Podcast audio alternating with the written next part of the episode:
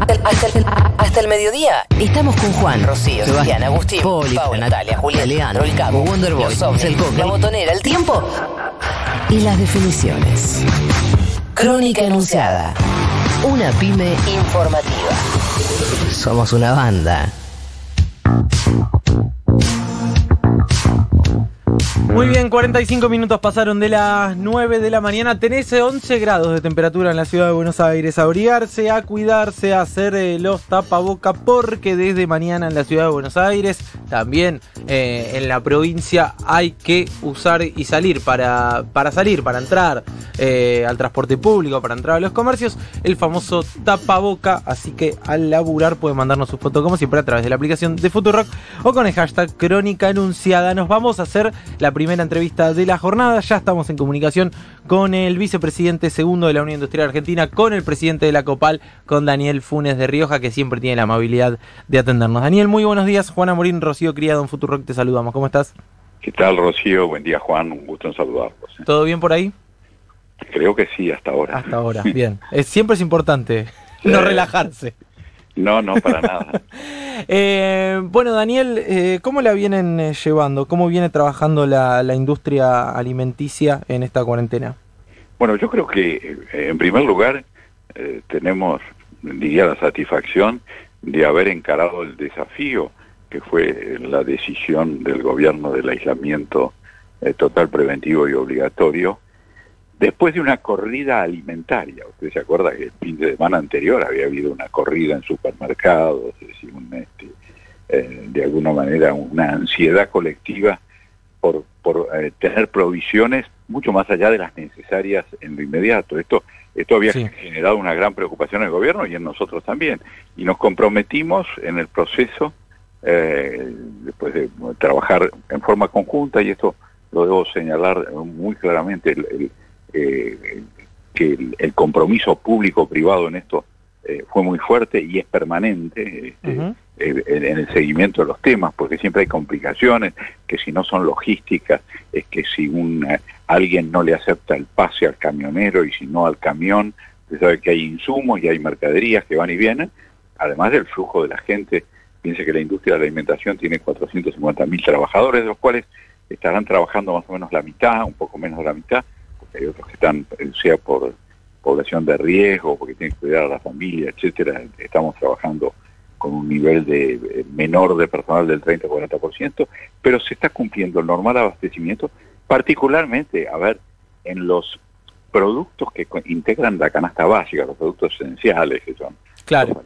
los arroz, digamos, no, no es que la gente consume de todo, consume, mm, hay un fuerte consumo de lo que se necesita y, y verdaderamente los problemas de abastecimiento hasta ahora, pese a fines de semana largo también, que siempre esto es un, este, una eh, complicación adicional, eh, ha, si- ha sido eh, satisfactorio desde el punto de vista, digo, de la industria. Claro. Después están los problemas puntuales que hacen a negocios que pueden estar este, con algún tipo de maniobra o actitud especulativa. Bueno, eh, esto es una cuestión ya que no hace a la producción, sino a la, a la comercialización. en sí. Daniel, ¿crees que se debería haber flexibilizado un poco más la cuarentena?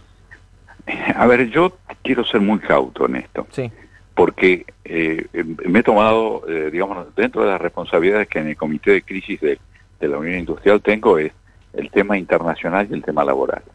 Entonces he tenido reuniones virtuales con los responsables de 16 de los países más importantes del mundo, ¿no? Este, incluido China, este, Japón, este, los, Sí. eh, los países eh, sajones y los continentales europeos, que nos precedieron de alguna manera, 30 días, 60 días, como máximo Ujú. 60 días, pero 30 días seguro. Entonces fuimos siguiendo, es decir, para la industria de la alimentación y para el proceso en su conjunto, hemos ido siguiendo los pasos. Primero que nada, había que tener protocolos de, de salud, de prevención muy estrictos. Tomamos los mejores y, y digo y agradezco a Dios porque estas cosas también tienen que ver con cuestiones que no hacen a la sanitización, higiene interna, aislamiento, sino también a contagios circunstanciales este, que se pueden dar, como lamentablemente se ven aún en circunstancias sociales. Eh, entonces, eh, y esto, eh, seguimos ese modelo. En segundo lugar, hay tres factores que, el- que el mundo tiene muy en cuenta. El primero es la evaluación permanente del riesgo, y esto se está haciendo en la Argentina con ese grupo de expertos que el presidente ha convocado y que son inobjetables, digamos, técnico, uno no va a discutir. La segunda es medir el riesgo local, el riesgo regional, eh, es decir, los vecinos, las fronteras vivas, usted vio el ómnibus ese eh, que hace poco tomaron en la Panamericana, que venía con gente De Jujuy, sí. de- eh, sí, que, pero que eran transfronterizos, habían cruzado sin controles ni nada. Eh, y el tercero, el riesgo global, porque eh, con comercio global, eh, usted tuvo, primero, es que esta es una pandemia global, y segundo, que puede haber rebotes eh, que parten de esa globalidad. Y el tercer aspecto, y este respondo a su punto, es el paso a paso. Es decir, eh, nosotros lo que hemos desde la Unión Industrial propuesto son actividades o empresas que consideramos que por cuestión de logística interna, desde el punto de vista de cómo están ubicados los trabajadores, la distancia entre el trabajador, la- eh, le- los vestuarios, comedor, digamos que, que responde a los protocolos. Y en segundo lugar, que no exacerba la logística externa. Es decir, el ministro Meoni, el ministro de Transporte, en la última reunión con el jefe de gabinete de ministros, muy elocuente de que en este momento, por ejemplo, una estación como Constitución, no recuerdo si recibía 6.000, 600.000, 800.000 personas por día, pero en tiempos normales recibe 4 millones y medio.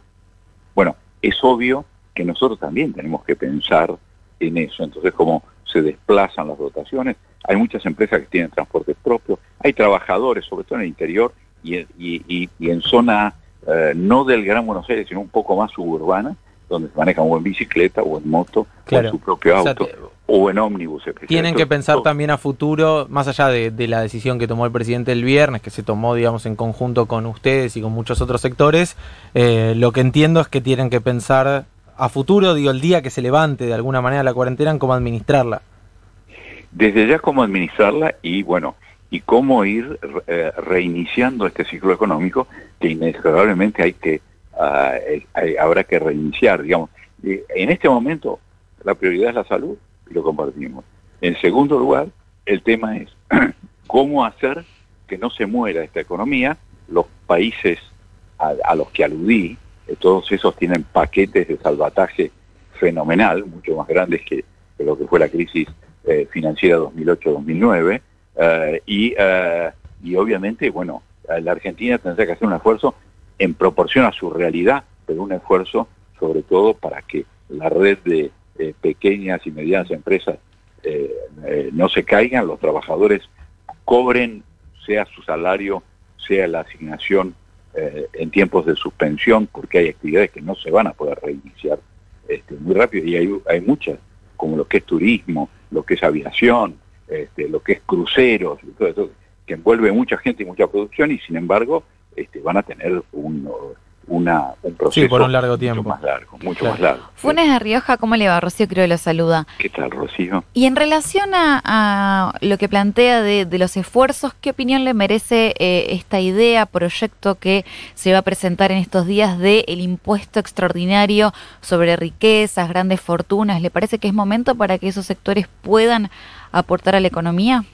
Mire, yo creo que eh, en la Argentina lo que hay que es alentar la inversión, incentivar la inversión. Eh, la, la presión impositiva, piense usted que un alimento tiene 40% de impuestos nacional, provincial y municipal y una bebida, un agua mineral tiene 50% de impuestos.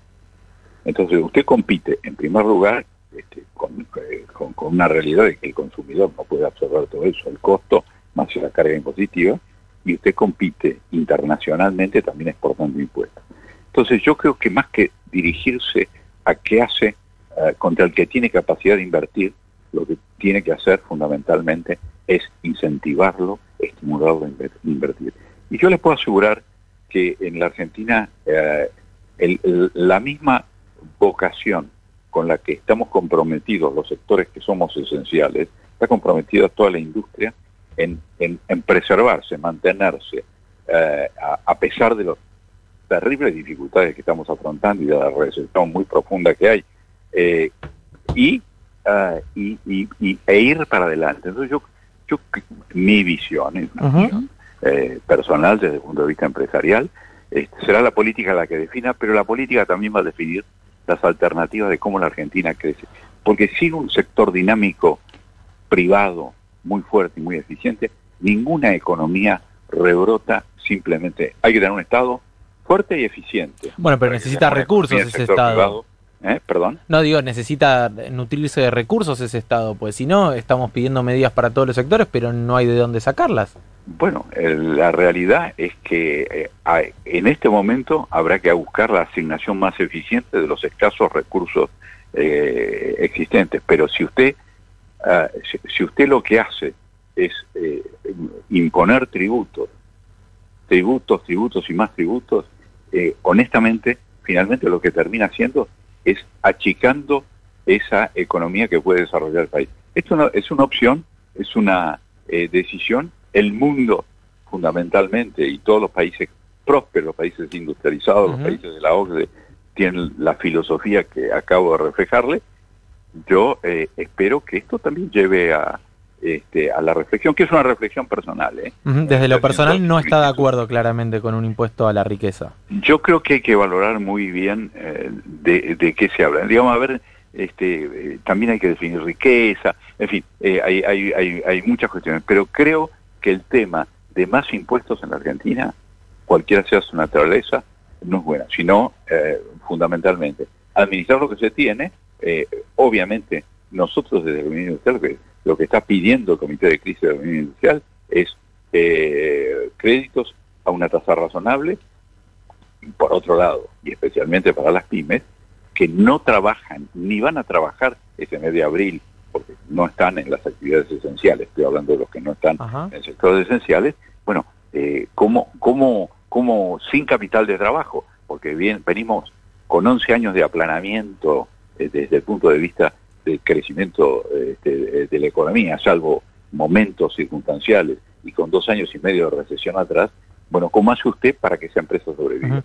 Daniel, eh, respecto a usted habló de eh, las suspensiones a los trabajadores y el tema salarial. Eh, ¿Van a ser muchas las empresas que no puedan pagar sus sueldos en abril? Mire, yo espero que ah, la conjunción de, de medidas que estamos conversando eh, termine eh, encontrando o aportando, yo diría, eh, por lo pronto un paliativo, no sé si una solución, no puedo Ujú. ser, eh, porque usted tiene, usted tiene una dimensión, a ver, el- la mayor cantidad de empleo está en la empresa mediana grande, pero la mayor cantidad de empresas está en las chicas. ¿ok? Digo, hay una ecuación inversa ahí.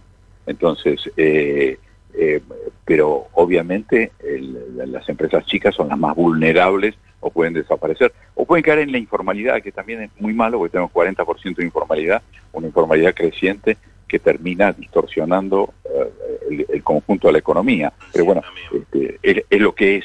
Entonces, eh, yo creo que hay que, ah, se están, se ha instrumentado un mecanismo, eh, que es un artículo de la ley de contrato de trabajo, que es el 223 bis, que permite los acuerdos entre sindicatos y empresas. No es la primera vez que se han hecho. Acá, una crisis como esta, no, no, no, no, yo ni yo tengo memoria de una crisis como esta. Pero en todo caso, ha habido otro tipo de crisis que han exigido este tipo de acuerdos. En el campo industrial tenemos sindicatos que, eh, que entienden la crisis y buscan eh, soluciones. Y este eh, hablo de la industria, que es el sector sobre el que puedo hablar. A partir de ahí, digo, hay que tratar de construir gobierno, ah, sindicatos y empresarios eh, el, el camino eh, menos doloroso para que sobrevivan empresas y empleo, empleo y empresas. Eh, Daniel Funes de Rioja, muchas gracias por la comunicación. Un saludo. Igual. Hasta luego. Pasaba el vicepresidente de la Unión Industrial Argentina, presidente de la COPAL de la Cámara de Empresas Alimenticias, Daniel Funes de Rioja, en Crónica Anunciada. Crónica anunciada.